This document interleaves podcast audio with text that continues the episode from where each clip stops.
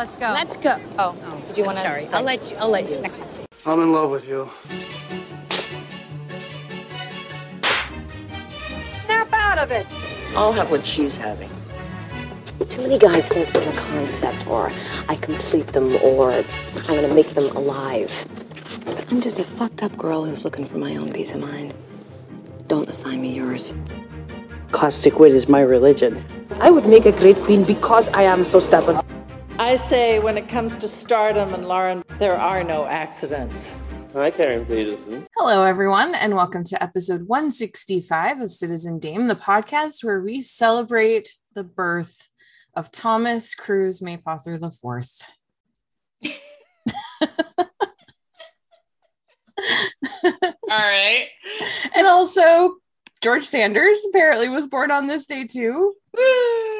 and Patrick Wilson. And I think some other people, but I mean, well, probably lots of other people, but Yes. not anyone else that I can think of right now. But anyway, uh, we are, you're not even listening to this on July 3rd, but we're recording it on July 3rd. So, you know, we had to mention those those wonderful wonderful humans uh, anyway i am karen peterson joined as always by the also wonderful lauren Humphries brooks Hello. How are you lauren I'm tired, uh, but I'm good. It has been, oh God, it's been a week. It's been a week in like every possible conception of it being a week. mm-hmm mm-hmm yeah it, it's been yeah i went back to uh back to working in person this week Oh, wow. and I was surprisingly excited about it. I didn't expect to look forward to it as much as I did, but by Monday night, I was like, "Yay!" It felt a little bit like the first day of school. You know, I was like, "This is gonna be fun," and uh, I mean, it was it was fine. It wasn't like anything amazing or exciting, but it was a little bit nice to kind of ease back in because we were also Mhm. weren't super busy. We haven't like broadcast to the world that we're open in person, but uh, yeah, so it felt a little bit like things are you know there's light at the end of the tunnel but then Yeah. of course then the news had to happen so you know there was that too you know all we can do is sigh yeah, I think all we can do is sigh. I mean, I, I said earlier, I think that most people who are listening to this probably know what we're talking about. Um, yeah, like I said earlier, I don't want to have long conversations about this particular person. This this is it. You know, I understand what happened. It makes me so mad, and um, as I I think that it makes pretty much everybody. One of the things that I I will say for at least my Twitter feed and my Facebook feed, and most of the most of like everyone that I've spoken to, everyone is angry yeah right i have seen very little other than the like people dunking on people who have been like oh it's not that bad or oh he's innocent or whatever most of the people have just been like what the fuck Mhm. yeah so Yeah. which makes me feel better about humanity generally you know that doesn't change anything but it's still like okay people people generally are okay you know? Yeah yeah it's been a relief to to not see a lot of people going like oh good justice is finally served the right way. Only you know like one prominent person said that that was frightening. But um yeah which isn't surprising. I mean she's been pretty like Yeah. supportive of him um yeah it just it was disappointing because of the role that she has now you know? And it yeah. it made me think of a certain scene in uh promising young woman actually. Uh but um anyway we don't need to go down that road. One of the things that did frustrate me a little bit was seeing people complain that like oh well see this is all the prosecutor's fault. This never should have happened in the first place blah blah blah. It's like mm, i'm kind of gonna blame the judge who you know didn't stop it so whatever yeah there, there was a lot of mismanagement and you know a lot of people have talked about the fact that well rich rich people do get away with shit They do. and and you know what i'm i'm glad what he's been in prison for six years something like that i think three three his sentence was three to ten so he he actually did do the minimum I mean, that's that's something. So I'm glad that he's been in prison. I hope that he suffered a great deal. Um, You know, I I honest that's honestly the way that I that a way that I feel. I'm like, this is no, there is no like middle ground for me. Just like I hope that you're suffering. Like Yeah. seriously. Um, uh, you one of my favorite lines from Mark of Zorro is "May God reward him according to his merits," and I think that that's a really great curse because it's not wishing ill on anyone. It's just saying, "I hope that you're rewarded according to the merits that you have shown." Yep. Yep. I love it. It's so perfect.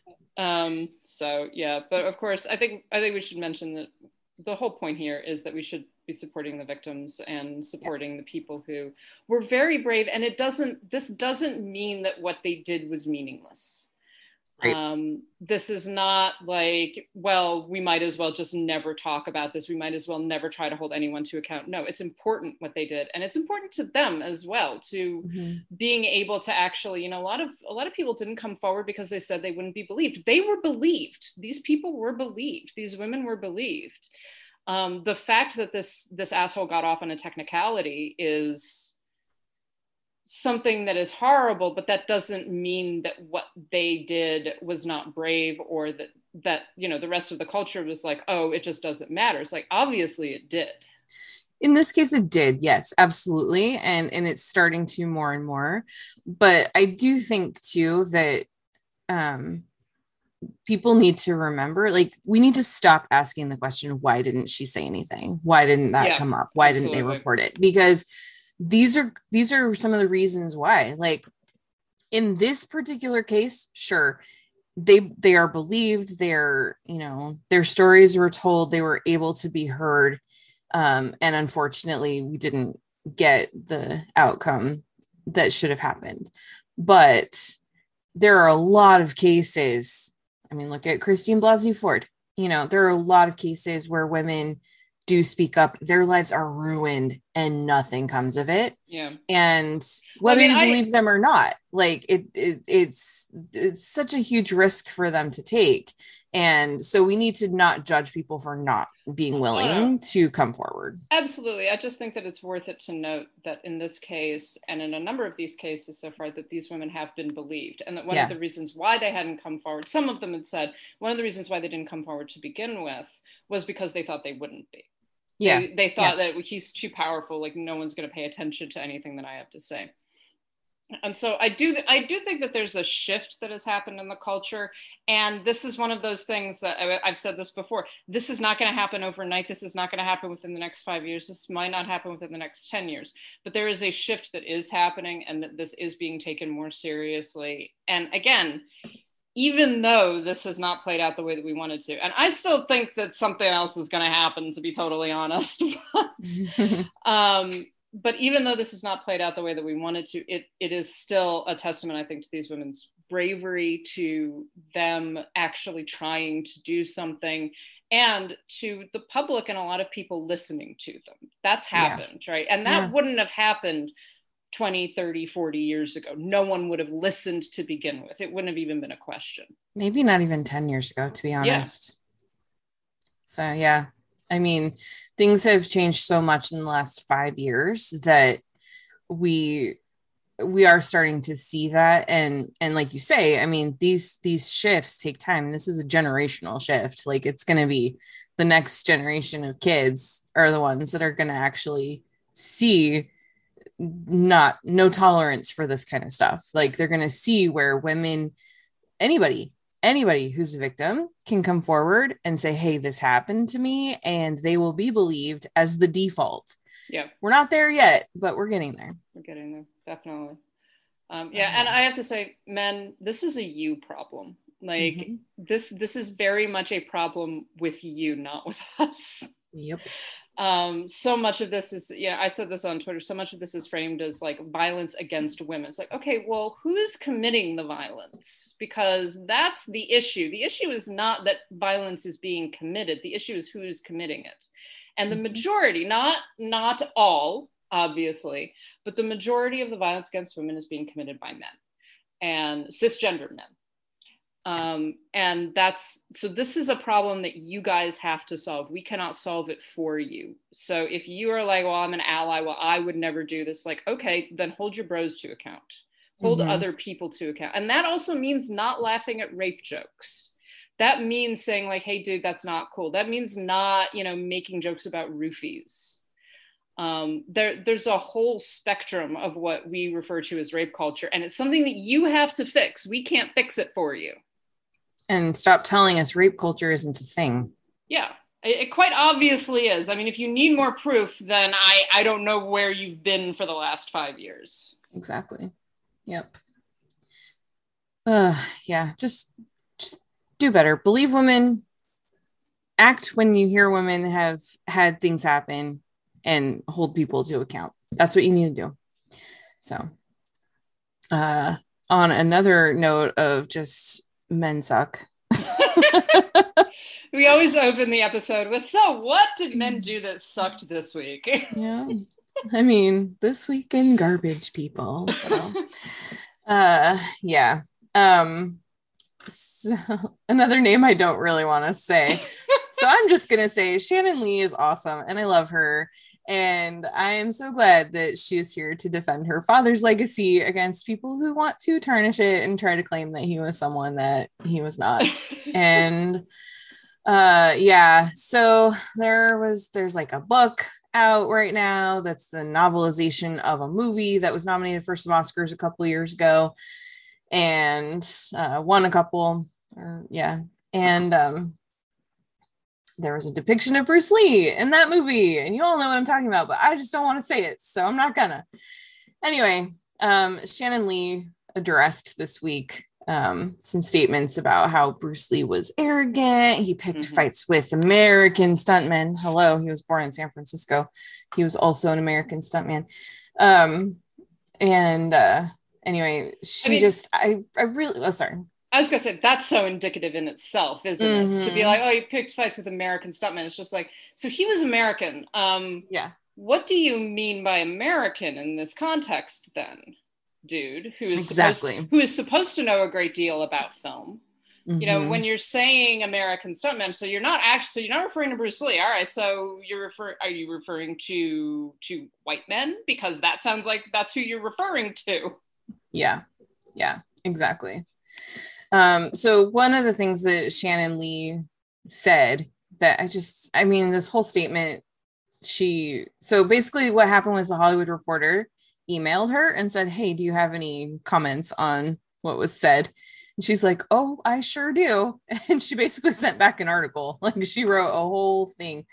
Um and one of the things that that she wrote in here was, "I'm tired of hearing from white men in Hollywood that he was arrogant and an asshole when they have no idea and cannot fathom what it might have taken to get work in 1960s and 70s Hollywood as a Chinese man with, God forbid, an accent, or to try to express an opinion on a set as a perceived foreigner and person of color.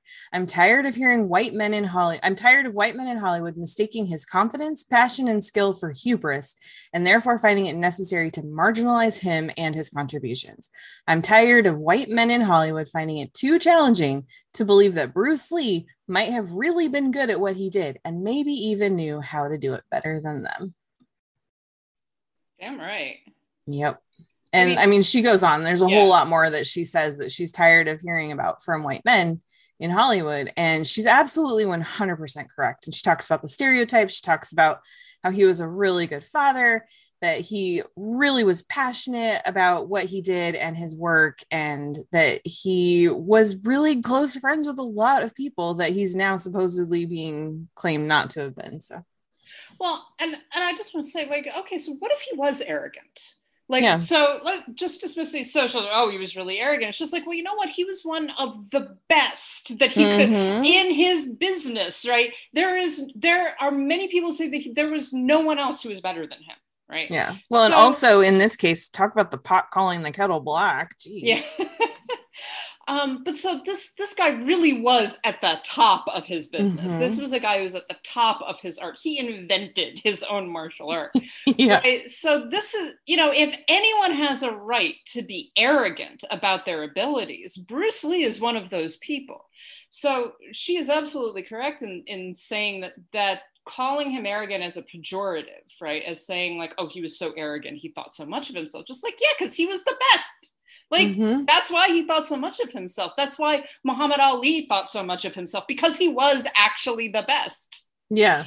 um and and and it's it's so true when when we talk about non-white men particularly we wind up, you know, you, we begin using these things as pejoratives. You can't possibly be the best. You know, why aren't you more, res- you know, it, it's all of these racist undertones. Why aren't you more respectful to, you know, to who? Chuck Norris?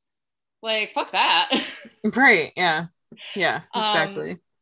and and so yeah it, it's it's ridiculous and I, I think that particularly when we're talking about um and i all right i'm going to mention his name because i think that otherwise i'm being i'm going to be too vague when we're talking about the kind of films that tarantino makes Mhm. right all of which and she points this out all of which mine the images that bruce lee created like that's Yeah. look you can't watch kill bill and be like oh bruce lee has absolutely no influence on this it's explicitly has influence All over that movie. Yeah. right and and then to turn around and be like well i don't respect the person right so just oh so you just want the imagery you just want to be able to mine the imagery you want to be able to mine everything that he did for your own benefit but you don't actually want to respect the person who did it Yeah. and yeah it's racist it's you know and i've said it before tarantino's a misogynist like i in some ways i'm kind of glad that he has been putting his foot in his mouth the way that he has in, in recent years. Because it's kind mm-hmm. of highlighting all of the shit that about that a lot of people mostly non-white dudes have been saying about him for years which is that you know he just uses these things for his own benefit. He doesn't actually respect the uh, the films that he's that he's stealing from the films that he's paying homage to quotation marks right. people that he's taking these images from. So, you know, I can transpose all of this imagery from um, from Bruce Lee's films into Kill Bill, but I can't. I don't have to respect the human being that made it. Mm-hmm. Yeah. Well, and I also also just love quote unquote whatever. Um how he started off when the movie came out two years ago. It started off as like, oh no, this is just, you know, this is just one fictional character's view of Bruce Lee. This isn't based on anything real. And after two years of being asked about this and having like the Chinese government refuse to show the movie if they didn't remove that scene, and um, you know, and and Shannon Lee talking about this for the last two years, and now he's just like, oh fuck it, I'm just gonna be honest. Yeah, I hated the guy for no reason whatsoever. Never even met him, but apparently hated him. Like he was really arrogant. He was all these things it's it's i'm glad that he's finally being honest about what he really thinks but it's it's kind of funny that it's happening now it's like Well, and it so obviously undercuts all of the arguments that went on when the film came out initially, Yep. because all of again, all of these white white nerds, right, white male Mhm. nerds, were coming out and being, no, no, no, no, no, you just don't understand what he's doing. It's just like, no, I think I understand it. I think it's racist. I understand. I can see what's happening, and here's why it's you know. And and there were articles published by um by Asian American writers, by Chinese American writers, talking about this, being like, this is a problem. Mhm. Shannon Lee talked about it being a problem. Um, and now, you know, fast forward a little, little bit, or like, oh look, it's actually a problem. My God. Mhm. yeah so anyway um it's a great article. We will link it in the show notes. I did want to to close off with the last kind of a parting thought from shannon who says mr tarantino you don't have to like bruce lee. I really don't care if you like him or not. You made your movie and now you're clearly you're promoting a book. But in the interest of respecting other cultures and experiences you may not understand I would encourage you to take a pass on commenting further about Bruce Lee and reconsider the impact of your words in a world that doesn't need more conflict and fewer cultural heroes. Under the sky and under the heavens, we are one family, Mr. Tarantino, and I think it's time for both of us to walk on. There you go. Yeah. All right. Let's never speak of that movie again. Oh yeah, yeah. All right. So, um, today is July. It's gonna just like the whole month is today. Um, anyway, we just thought it would be fun to talk about uh blockbusters because it's summer and it's like you know big movie time. Last last weekend we had a big blockbuster movie that hit theaters and broke all kinds of records they were pandemic records. It didn't actually break any real long, long standing records, but it's nice to feel like movies are coming back, uh, even if they are in the form of, you know, the Fast and the Furious. Oh my gosh. Hey, hey, hey. I still haven't seen it because I'm not going to movie theaters right now. But um, but Fast and Furious is great, man. Like, come You- on. You will enjoy it when There- you get to see it. I mean, I absolutely, I absolutely accept the like all of the criticisms. Just like it's stupid. Yes, it is. It's absolutely stupid. Doesn't make sense. Absolutely makes no sense. Timelines are all fucked up completely. Like there is almost nothing that you could say about these films that I would just like it negatively. Yeah. That I would just be like, yeah, absolutely, one hundred percent. You are absolutely right. Fucking love them. Yeah. Great. well, and it's funny because like one of my other podcasts, the Watch and Talk, we did the F nine uh, for our last episode, and in that episode, we both were just like, nobody who wants to see this movie gives a shit what we think about it because it doesn't matter. Like it's dumb. They know it's dumb. Nobody cares. But you know what? We went and watched it. We're gonna talk about it anyway. these these are absolutely review proof films they're critic proof Yeah. films uh and and part of that is because that unlike stuff you know like Zack Snyder stuff or whatever most of the fans of Fast and Furious films are like it is so stupid. Like you don't even know how dumb this shit is. But I fucking love Han, Han's back man. How did he how did he survive? I need to know. Oh that doesn't make any sense. Of course it doesn't It's because when people die off camera, they didn't die. Okay, hello. we knew he Classic dude, die. bro, film bro move, move right there. But anyway, knew, we knew he didn't die, man. Like we do, just like Justice I for don't even Han. watch these movies, and I knew he didn't die when I saw saw that one F seven or whatever. Anyways, Um, I was Yeah. like, if it didn't show it, they didn't kill him off. They'll bring him back. So, but anyway, um, but yeah, so yeah, I'm glad that people love them. I really, truly am. Really am. Like, I don't care. You know, I like lots of dumb shit. It's fine. We all have our thing, and it's what makes the world go round, and I love it. Um, anyway, but we're not talking about F9 because you haven't seen it yet, so that wouldn't be fair to you. Instead, we were just going to talk about blockbusters in general, which um, did not start with the 1976 film Jaws. It didn't. No, No? it did not. In fact, do you know when that term first came into usage? Uh, I feel I I think that I did look this up. I think it was like the 1940s, wasn't it? It was the 1940s. Yes. Yeah. Variety magazine was, I think, the ones that first coined the term.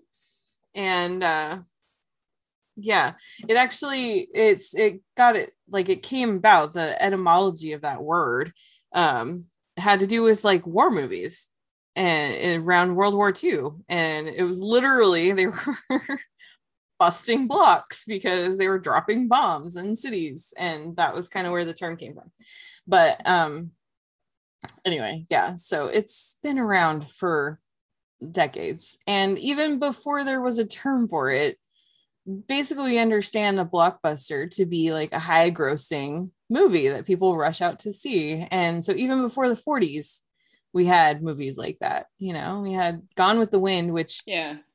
for better or worse with when you edit for or adjust for inflation is the actual highest grossing film of all time. It's not avengers endgame.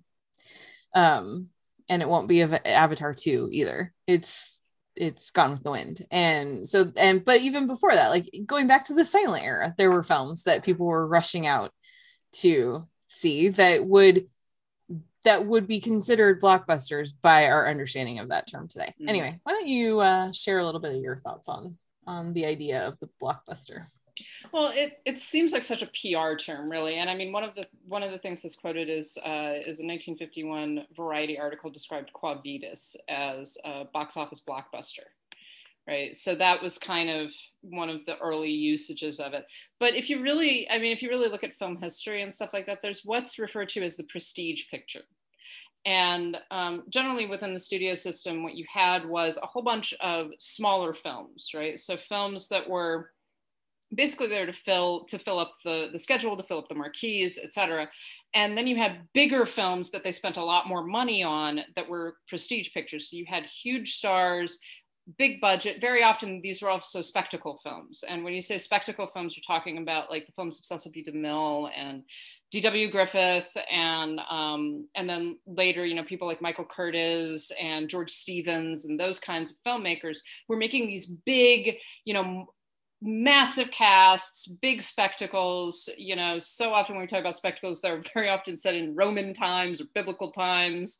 Um, you know, cowboy films, all these things, but these are these really big, far-reaching films that were intended to be shown on massive screens and to do a lot of business because the studios were spending a great deal of money on them. They were heavily promoting them. They were using their biggest stars, etc.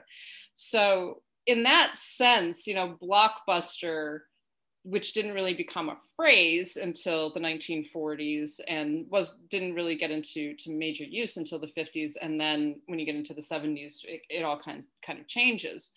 Um, but even before that there were films that were being made for this purpose which was to be the highest grossing films to kind of be the major hits of the season. And sometimes they were and sometimes they weren't. One of the most famous ones is uh, cleopatra from which I think is like 1961 which is often credited with destroying the studio system because it was this massive film. They spent a great deal of money on it and it was a flop. Um, it did not make the money that it needed to in order to justify its existence. So you get those. So now, you know, we talk about films like um, Disney had a series of, of them, like uh, John Carter and The Lone Ranger, and films like that, where they're sort of structured to be these major box office draws, and they they don't do the business that they need to in order to justify it.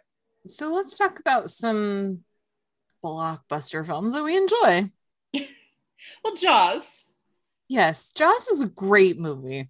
Jaws Jaws is a great like I, I think that one of the great things about Jaws is that it's this middle of the road. You know, it's not that complicated. It's very straightforward. Like it's mm-hmm. a shark attacks people, and we got to stop the shark. That's the story of Jaws. But it's so well made. It's so tense. You know, it's it's just so well done. You know, it's Spielberg doing really what Spielberg does best. Mm-hmm. Um, and and it was massively successful. People wanted to go see it. What uh, how old were you when you first saw Jaws? Do you remember? Uh, I was a bit older because I was one of those kids who. So what Jaws came out in 76, 79, somewhere around. I just there. saw something that said 75. I always thought it was 76, but apparently it was 75. Um, so I was not born. Uh, I, I, I, was 10 years away from existing. I wasn't born either yet. Okay. I was 10 years away from existing and more than 10 years away from existing. And my, I don't think my parents had even met at that point. Um, so I, I think that I first saw it probably on video. My parents probably rented it at some point. I don't remember actually sitting down to watch Jaws for the first time. It may have been on television. It may have been that could show it on AMC all the time back when I was younger. I'm sorry. Um, I'm sorry. Wait, you're saying that you did not experience Steven Spielberg's first big hit movie on the big screen? Uh, well, no. What? Because I cinematic was, then. Because I wasn't alive. I know it doesn't count. I've never actually seen Jaws because I've never seen it on the big screen. Uh, sorry, Steven. One of the like thousand revivals that you guys do, I'll have to get out to. Even though, yeah, I like Jaws, it's not my favorite film, so I'm not going to spend a great deal of money to go out and see Jaws when I can like fucking rent it on Amazon. Um, yeah. Or just wait for it to come back on amc or whatever because they yeah. play it every it's it, i'm sure it's on this weekend somewhere. In fact let's look. It's i mean it's like i say it's a great film. It's really well made. It's really mm-hmm. effective. You know he does a great job with the the like not showing the horror the terror whatever. It's i've said it before it's a slasher film with a shark. Yeah. Um and and it's fantastic for that. It, it does it does exactly what it's supposed to and i think that that's why it was so popular and why it's still so popular. It's a very well made film. It is very easy to watch and and to consume but it isn't like it's not fluff. It isn't just like cotton candy kind of cinema. It's it actually does have quality and depth and has great performances and great cinematography etc mm-hmm. yeah absolutely. And that's all stuff that that um, used to be expected even in big expensive studio movies uh, to some extent. I mean there's always been some you know for for a long time there's been your fast and the furious type of movies where it's just accepted that they're just like silly just fluffy fun entertainment. Um but these types of films and and steven spielberg has made a lot of them. I mean jurassic park is this way too where it's like there are um and et as well like there is your central plot that's really not that complicated but then there are a lot of there are social issues.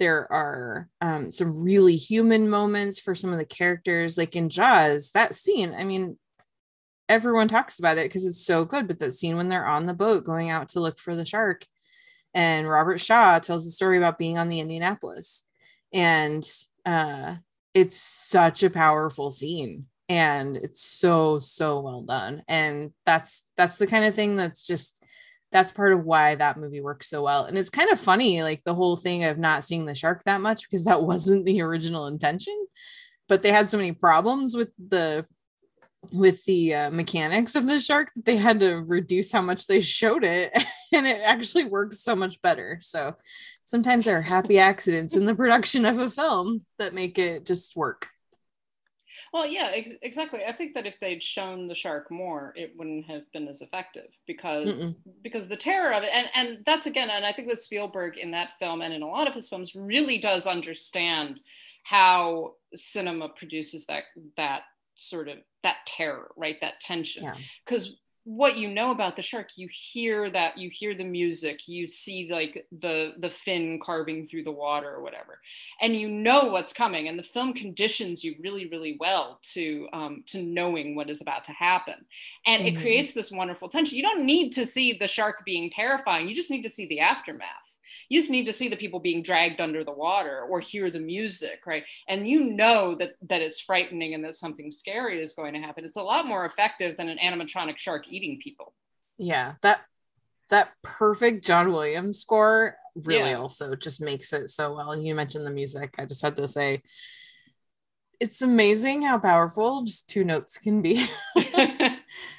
And when you hear those two notes to this day you know exactly what it's from it's it's it's great. Um, let's see. Well, and I, I while while you're searching, I think that another thing that makes Jaws really effective, and and this this is impressive actually. It seems to be satire proof. And by that I mean that there are a lot of television shows, pop culture, et cetera, that reference Jaws in some way. Mm-hmm and that use you know the music that you know you see it on the simpsons see it on bob's burgers has an entire episode that's a riff on jaws. Um, it's very funny by the way uh, etc and and yet jaws is still really effective. It doesn't damage the film in any sense. It's not such an overexposed film that when you go back and watch it again you're like oh yeah i've seen this you know on the simpsons or whatever um, it's still really, really effective at what it does. And that is, I, I, think, a very universal quality in, in a film. And a lot of a lot of blockbusters that we talk about are like that, where you can make fun of them, you can parody them, you can riff on them, you can make references to them. And still, when you go back to the, the original films, they still land, they still work. There's still this universal ability to to you know make you feel tense to make you laugh to make you like feel invested in the characters. Mm-hmm. yeah absolutely. I think another good example of that is um, back to the future. Yeah. Mm-hmm. yes same same deal exactly. Uh mm jurassic park i think has that as well. Mm-hmm. Um, that's that's the thing actually when you think about a lot of the the films that we reference as blockbusters they they do like they remain very iconic, even though we're so used to their iconography now. And yeah. one of the sillier ones is uh, Independence Day mm-hmm. right? which I love. It is a silly film in a lot of ways. It really is, yeah. Um, but it it still works. You know, you still get those hits. It still it still hits all of the beats that it needs to. Um, and some mm-hmm. of that is because of the performances, because you've got like Will Smith and Jeff Goldblum and Bill Pullman, and and they like you know bill pullman's speech is still so rousing even though you're like this is deeply silly like Yeah. this whole concept is silly but he's just like yeah man it's our independence day that's right Like, we're gonna go get America! Yay! and we're gonna get those alien bastards like yeah you you get that like um you get that arc and i think that the the film does make you invested in these characters Mm-hmm. and because you're invested in them you're willing to go along with some of that hokiness that is is present but kind of like like yeah that's right go america yep, it's true. I actually, it's so funny because I remember um Independence Day came out in 1996. I want to say it was like July 2nd. And uh, I know it was a Wednesday. which i did see in theaters by the way i was just Did you? that. yeah I, Yeah. I actually did get get to see it so i was cool. So I remember seeing the trailers for it for months leading up to that movie, and I was just like, it was they really didn't tell you much of what was going to happen, what you were going to see. It was just like you could tell it was an alien movie. In fact, I don't even remember the earliest trailers even like showing any real scenes from it, um, other than like seeing the the shadow of something moving across the the um the land and like seeing people look up. But you know, it was very spare uh, trailer. But um anyway, so we had bought tickets. So my brother and my best friend and I, we were all taking a summer school class. We were in college. And it was a night class. We it was public speaking. And uh, the class was supposed to go from seven to 10, Monday, went Monday, Tuesday, and Wednesday. And the movie came out on Wednesday. We had tickets for the 10:30 showing that night. And but if we this was the days before you reserved seats. So if we were in class until 10 and we had a rush from the school over to the movie theater, which was like a couple towns over, um, then we were going to get terrible seats. We probably wouldn't be able to sit together or we'd just be in the front row or whatever. So we, lo- like, from the time we got to class, we lobbied our teacher, like, come on, it's the 4th of July this weekend. You don't want to be here late. None of us do. Like, we convinced him to let us out of class early that night so we could rush over to the theater and get good seats. And we did. It was awesome. well, and and I I mean I think actually we should talk about that that that the um the nature of blockbuster is this communal cinematic experience a lot of Yeah. the time. It's these films that everybody has seen. You know, you Mhm. assume that people have seen Jaws and Independence Day and Jurassic Park, right? And it's actually surprising if you when you know people are like, "Oh, I've never seen Star Wars." It's just like, "What do you mean you've never seen Star Wars?" Like you don't Wait, you like don't that's to- an option?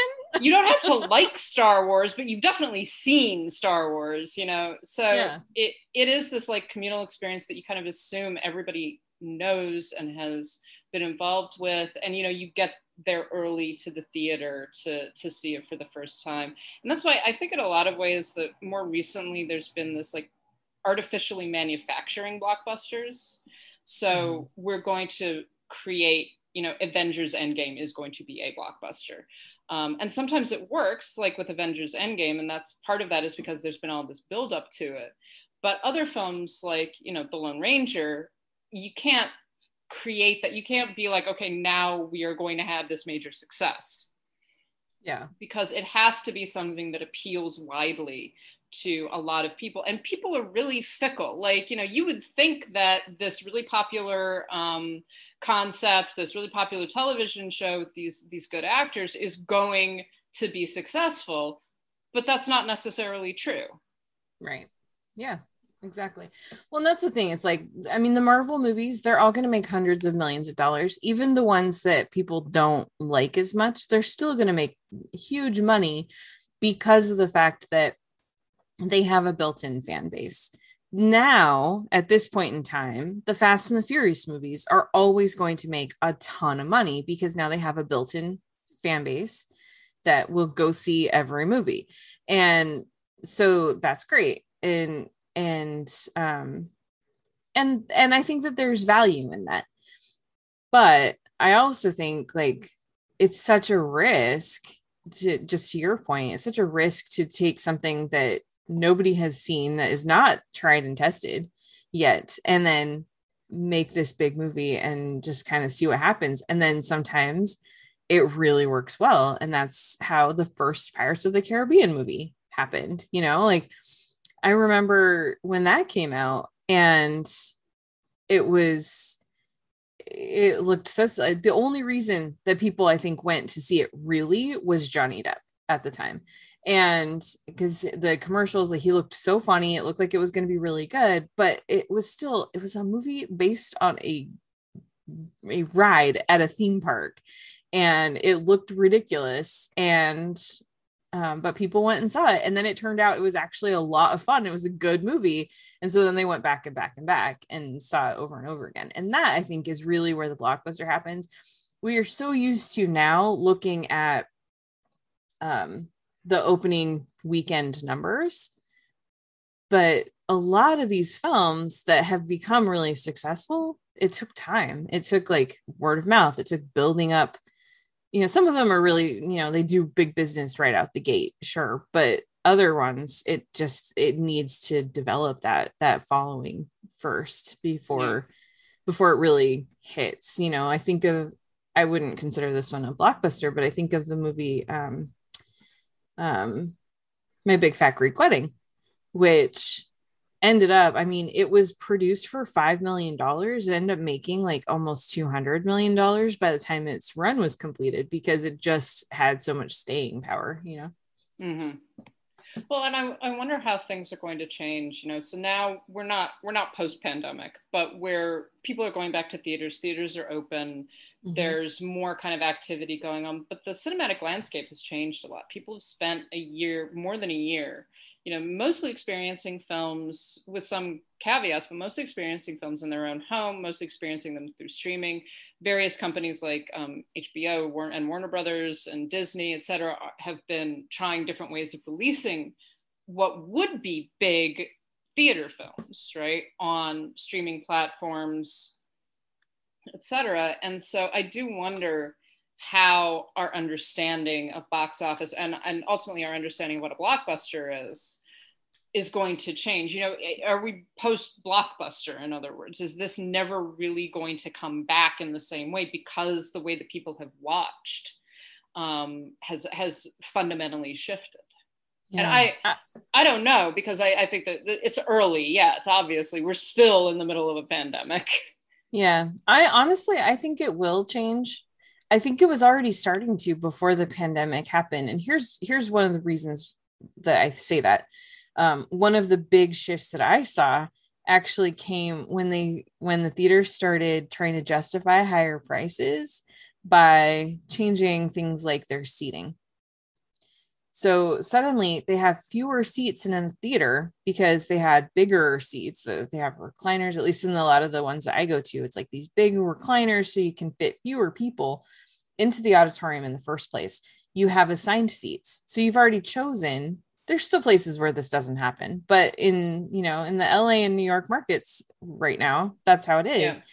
Yeah. And um and so you don't have to you don't have to get there early, get in line, wait for a chance to get in, hope you get a decent seat, which used to that was such a huge part of the movie going experience for me. I remember when the first Harry Potter movie came out and the I was in college and the school I was at, they had um they had like a special screening that night and it was two dollars, but it was only like the first 150 people that got there. And so we got down there, we got there early. We were like number 50 in line. Of course, that changed by the time everybody's friends came but the line was wrapped around the mall.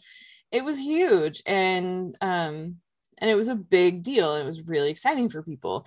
And that was that was all part of what made that experience. Like you said you know that communal experience of sitting in this big theater crowded opening night watching a big movie together.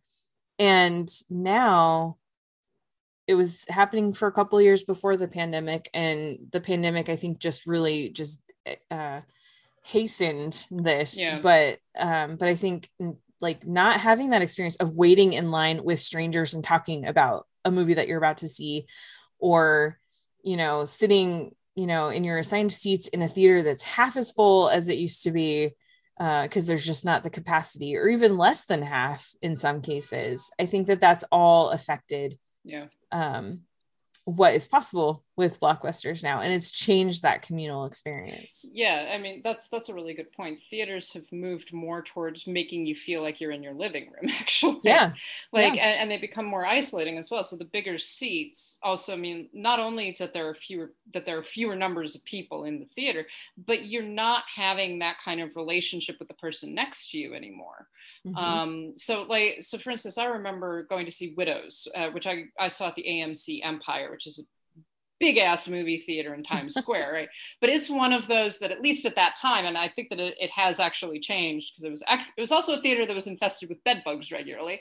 Oh, jeez. Um, but so the the screening was in one of the really big auditoriums. It was the regular kind of just you know theater kind of airline style seats, right? Um, and so I was sitting next to these two older women who had basically brought their entire dinner with them. Um, and and during and like I got to talking with them before the film because they were like, oh, we're really excited to see this film, even though no one seems to want to care about it. And like we were talking about that. And then during the film, there were a lot of people around me who were like communicating with the screen right? So it's just so when the dog uh, when he picks up the dog just like don't you hurt that dog. Like the woman next to me was just like when when you know spoiler alert when it turns out that liam neeson is alive she's just like oh that son of a bitch. Like like oh my god. But it was this much more communal experience. I was relating to people around me. If a lot of the time you know before the pandemic you're you're essentially sitting in these massive recliners that you're not really that close to the people that are are sitting next to you even if someone is directly beside you. Yeah. Uh, and a lot of the time of course now no one is directly beside you but even when i used to go i would deliberately you know choose a seat where no one else had booked because mm-hmm. i was like oh i want space and everything but it is much more of this sense of i'm sitting at home only I'm watching this on a really big screen versus I'm sitting in a theater with a whole bunch of other people and we're having a communal experience. Yeah, yeah, exactly. Well, let's talk a little bit about um, one person who still sometimes makes blockbusters. He does. And yeah. who happens to be having a birthday today Tom Cruise. oh, man. This is the thing. Like, his movies are still so great because he cares and he puts a lot of thought into them and a lot of attention into the audience experience, which is something that people like Steven Spielberg don't do as much as they used to. And it shows. Um, but anyway, uh, we did get a couple of questions. surprise, surprise. Um, about Tom Cruise. So, uh, first of all, um, thank you, Keith Derek, for not having a question, just replying with a gift from Tropic Thunder. That always cracks me up. Um, yeah. So Noah at Noah underscore Saturn says, What is your favorite and least favorite Tom Cruise performance?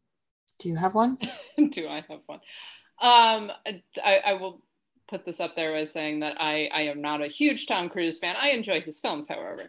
Um, I, I do love him in Tropic Thunder. Like, I think that that was one where, because, and at that point, he had kind of been going through some not great PR stuff. Yeah. Um, and I, I remember going to see that movie and I knew about that. I knew that he was in it. I knew about that performance, but actually, the friends that I was with didn't. And they had no idea. Like, afterwards, I was like, oh man, Tom Cruise was hilarious. And they're like, what? Who's Tom Cruise? like, Tom Cruise was in it. And I was like, no, he, he was he was Les. He was Les Grossman. yeah, he's he's the the producer, the real the. It's like, are you kidding me? like, I was like, that's why. Why do you think I was laughing so hard? Like, yeah, I I do love that because it's such an odd an off role for him, but he's obviously having such a great time doing it. Like, very there are times where I feel like I'm not convinced that he's having fun. That is one where I'm just like, he's having the time of his life. Obviously, this is like the best thing he has ever done.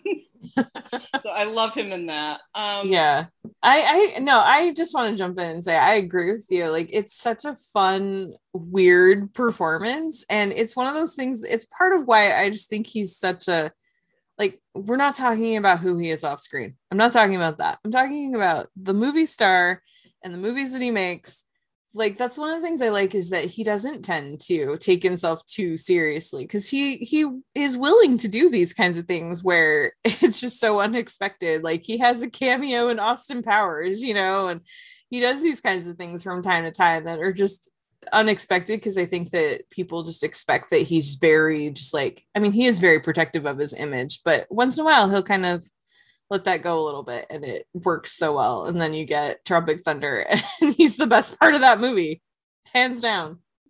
And I can never listen to uh was it Get Back without without thinking of him. Just like Yeah. every time that song comes, I'm like, oh my god, Tom Cruise in that movie. yeah. Oh, the I- best line in that whole thing is now I can't even say it. It's so funny. Take a giant step back and literally fuck your own face. oh, anyway. Yeah. Least favorite um i can't think i mean honest you know what honestly he's pretty good in pretty much everything i've seen him in i haven't seen all of his films obviously um but i think that he's he's very he's a very effective action star he's a very likable screen presence definitely Yeah. Um so for me I'm going to start with least favorite because I do have one and it's funny because it's like I mean I can admit that not all of his movies are great. In fact, a couple of them are not good at all. But um to me his worst performance is not in The Mummy, which other people like to say, and it's not Rock of Ages either. It is um Jo- uh I almost said John Wick. No, not John Wick. Jack Reacher. Jack Reacher 2 um, is his worst performance. And the reason I say that is because that is the one movie, and I have seen every one of his films, most of them more than once. And that is the one film where I feel like he is not in it. He couldn't care less. He's there for contract reasons, and that's it. And it, I feel like it shows in that. So, uh, so there you go. And then my favorite performance from him, and I love that this was asked as favorite and least favorite instead of best and worst, because I think that's a much better question. Um, my favorite performance from him probably is Tropic Thunder. Um, also, just because it's so unexpected. When I saw that movie, I was with friends and I didn't know ahead of time that he was in it.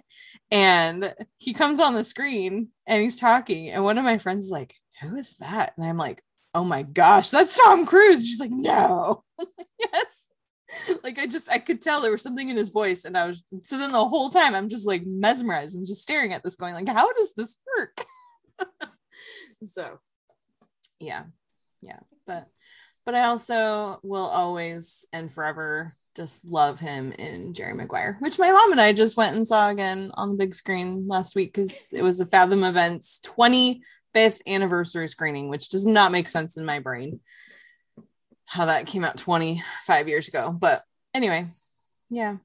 So, but I I really I just I enjoy so many of his movies. I mean, he's he's had like 45 so far, and I would say that 40 42 of them are movies that I would watch again and again.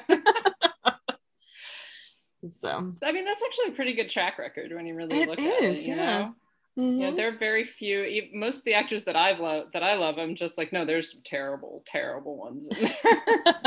I do not want to see that a second time. yeah that well that's the thing is like even his movies that aren't great like cocktail is so silly but it's still like it's fun you know like it's it is dumb but it's fun and rock of ages is a bad movie but he's so crazy in that that it's like i don't know i can just watch that over and over again but endless love is a terrible terrible movie that should not exist it's his first appearance on screen. He's on it for 45 seconds, so I don't really consider it a Tom Cruise movie, but it's there in his filmography and it's the worst movie made since 1981. Um it's so bad. it's so bad. that is a claim. I mean, technically, Tom Cruise's character in that is the reason that everything bad happens in that movie because he makes one suggestion that ends up ruining everybody's lives. kind of funny. Um, anyway, yeah. So let's see. We also had so Uh, we had a question from the Talking Club podcast, which This is. I did not submit this question. I was gonna say this is like this is insider trading, is what this is. I did not even know this was going to happen. So, Talking Club is my new podcast that I have with my friend. And she sent this question because one of our episodes that we did um, was What's a question you hate being asked? And I said, I hate being asked, What's your favorite movie? Because it's a dumb question. because I don't have one favorite movie. So I was like, ask something more specific. So, so Emily, one of the hosts of the Talking Club podcast, said, um, what is your favorite Tom Cruise film released between 1990 and 1995? oh, I love that. It's so funny. Well, what is it? Um, gosh, I mean, A Few Good Men, I guess, because I love that movie. But I also really love Interview with the Vampire. He's so good in that. So, yeah, I, mm, I guess I gotta go with A Few Good Men. Not a bad choice. Yeah. So let's see. Do we have any other questions? I think that's all the questions that we had. So, um, yeah. Anything else you wanted to? Do you want to talk about your favorite George Sanders I, performance? I do I do want to mention George Sanders really quickly because I didn't even realize it was his birthday. Um, and then that came up on on my Twitter feed, and I was like, oh my god, George Sanders and Tom Cruise share the same birthday. that makes no sense whatsoever. They have no relation to each other. But yeah, I do love George Sanders, and um, he he is definitely an actor who has made plenty of bad films. Uh, but he's always delightful and um, yeah no he's he's just fantastic. And and if people have se- just seen him in in something like rebecca or all about eve i do really recommend going to look for some of his less villainous roles because i he he does a great job of kind of playing both sides basically. Um, he's he's wonderful in Douglas Sirk's uh, Lured, which is a fairly early Douglas Sirk melodrama, but it's it's George Sanders and Lucille Ball, um, and it's the basically um, it's about uh, someone is is going around murdering women, and uh, one of the friends of a victim decides that she's going to go out and she's going to find who's doing this, and in in doing so, she winds up running into George Sanders, uh, who may or may not be a killer. and and it's really great because it walks that line between is he isn't he? And of course it's george sanders. So you're kind of like well odds are that he's the murderer but i hope he isn't but he also might be. So it's it's this it's actually a really wonderful film and really well done and everything. It has some some very weird uh, asides. Like boris karloff is in one scene suddenly and has nothing to do with the rest of the plot but he's just kind of there um, so that's really fun. And then also foreign correspondent uh, where sanders is kind of the second the secondary hero in in that film. And i think he steals the film completely from joel mccrea because he's again it's that kind of laconic laconic um, drawling sarcastic attitude but it's actually concealing a really good person and uh, and I love that. I, I love it when Sanders plays against type a little bit. Uh, Yeah. And and really a lot of his his earlier film roles that was exactly the type that he was. He was in The Saint, um, he, a series of films that are, are the, the Saint films, and they're they're very well done. He was in The Falcon, which is kind of a B level detective stories, basically. One of them is actually an adaptation of a Raymond Chandler novel. But so he's this, he is a hero for a lot of his career. And it really wasn't until kind of later on that he began being typed as this villain, including in Rebecca. Rebecca is Yeah. still one of his best performances. It is. I really like him in All About you I I think I just I don't know. I love that movie so much. I need to watch it again. They sent me a Blu-ray. I should watch that. um so yeah, yeah.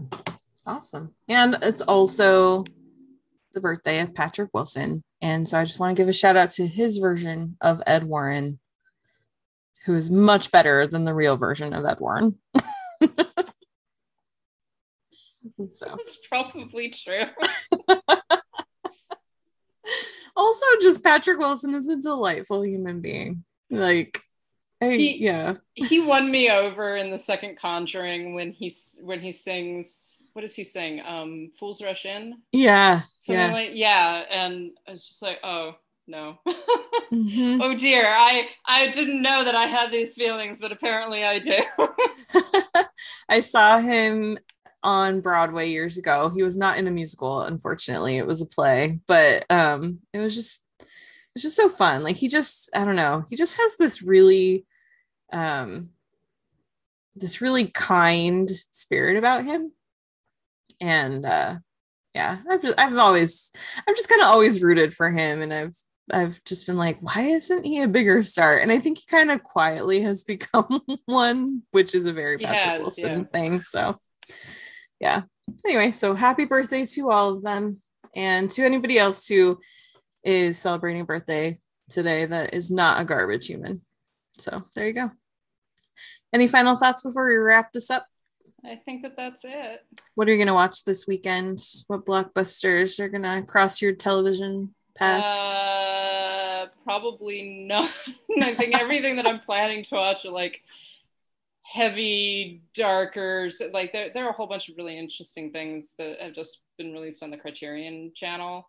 Um, number of neo noir. By the way, everybody, please go watch Body Heat, which is yeah. one like a great neo noir. Wait, I didn't realize that's on Criterion. Yes, it's on Criterion Channel uh, this, because they have a, a neo noir collection. So, and yeah, everyone's please go watch Body Heat. Kathleen Turner is just fantastic and fulfilling her role of Kathleen Turner fucks up a bunch of dumb men. Like it's it's great. Mm-hmm. Um, so yes, there's there's a lot of really good stuff on Criterion Channel I'm going to check out. But um, I'm actually having some friends over for July 4th. So Fun. I am definitely gonna watch um not Jurassic Park, Jaws this weekend. Maybe Jurassic Park too, but definitely Jaws for sure. That's kind of a Fourth of July tradition for me. So yeah. All right. Well, thanks so much. That's gonna close things out, out for this week. Uh, we really appreciate you um, tuning in. You can support the show if you'd like to at patreon.com slash citizen dame um, where we do bonus episodes. And I know we keep promising stuff, but we are bringing things back and we're going to have, um, we're going to have an event for our subscribers pretty soon. Um, it's just a matter of timing. We're getting it worked out. Um, but yeah, so you can go there and support the show. We also have our Zazzle store, zazzle.com slash citizen dame pod. Um, you still should wear masks if you're not fully vaccinated. And even in a lot of cases, even if you are still, because that Delta variant is nasty and it's coming. Um, but we also have t-shirts and stuff. We're going to be adding a few more things. Our, our new logo is coming very, very soon. So um, we're going to be having a whole bunch of new stuff in there. Um, and then we also have our Ko-Fi, ko-fi.com slash citizen dame, where you could just, you know, donate a couple dollars if you like what you hear and want to help us out.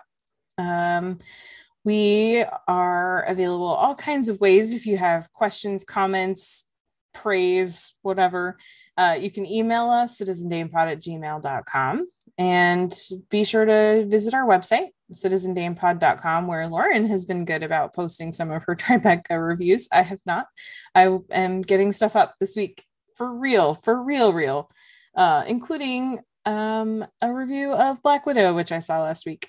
Speaking of Marvel movies. So that's coming. Um, yeah. And you can also find us on the social medias. We're on Letterboxd at Citizen Dame and Twitter and Instagram at Citizen Dame Pod. You can also find us individually. Lauren, where are you? I am on Twitter, Instagram, and Letterboxd at LH Business. And I am on Twitter, Instagram, and Letterboxd at Karen M. Peterson. Thanks so much for joining us, and we'll catch you next time. Bye. This is Les Grossman. Who is this? This is Flaming Dragon! Oh, okay. Flaming Dragon. Fuckface. First, take a big step back and literally fuck your own face!